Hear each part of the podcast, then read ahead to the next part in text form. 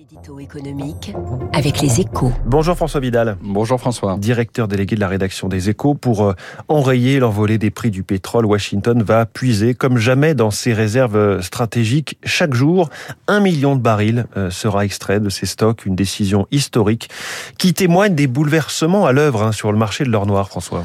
En faisant ce choix, Joe Biden en fait fait un aveu et envoie un message. Hein. L'aveu, c'est que les États-Unis ne sont plus capables d'influer sur les choix de l'OPEP.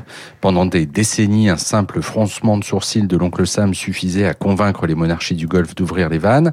Les choses ont changé hein. depuis le début de l'invasion de l'Ukraine. Le cartel du pétrole refuse de produire plus que prévu afin de faire baisser les prix. Il l'a répété hier, affichant ainsi une forme de solidarité avec la Russie. Un changement d'alliance inimaginable hein, il y a peu. Dans un tel contexte, le message envoyé par Biden se veut rassurant. En puisant dans ses réserves, il indique que son pays est prêt à remplacer l'Arabie saoudite comme producteur de dernier ressort. Et ça aussi, c'est un sacré changement. Alors ces annonces ont fait chuter euh, le cours du brut de 5%. Peut-on espérer bah, qu'une baisse durable s'enclenche?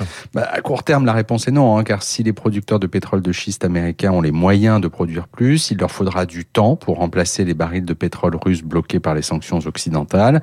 Une forme de pénurie subsistera sur le marché jusqu'à la fin de l'année au minimum.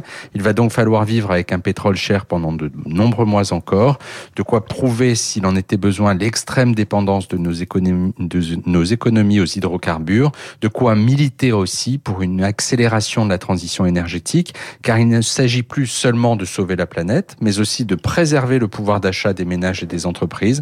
En clair, François, nous n'avons plus à choisir entre préserver la fin du mois et éviter la fin du monde. Voilà, merci François Vidal. Russie-Occident, la bataille de l'énergie, c'est la une de votre journal Les Échos ce matin. Il est 7h13 dans un instant.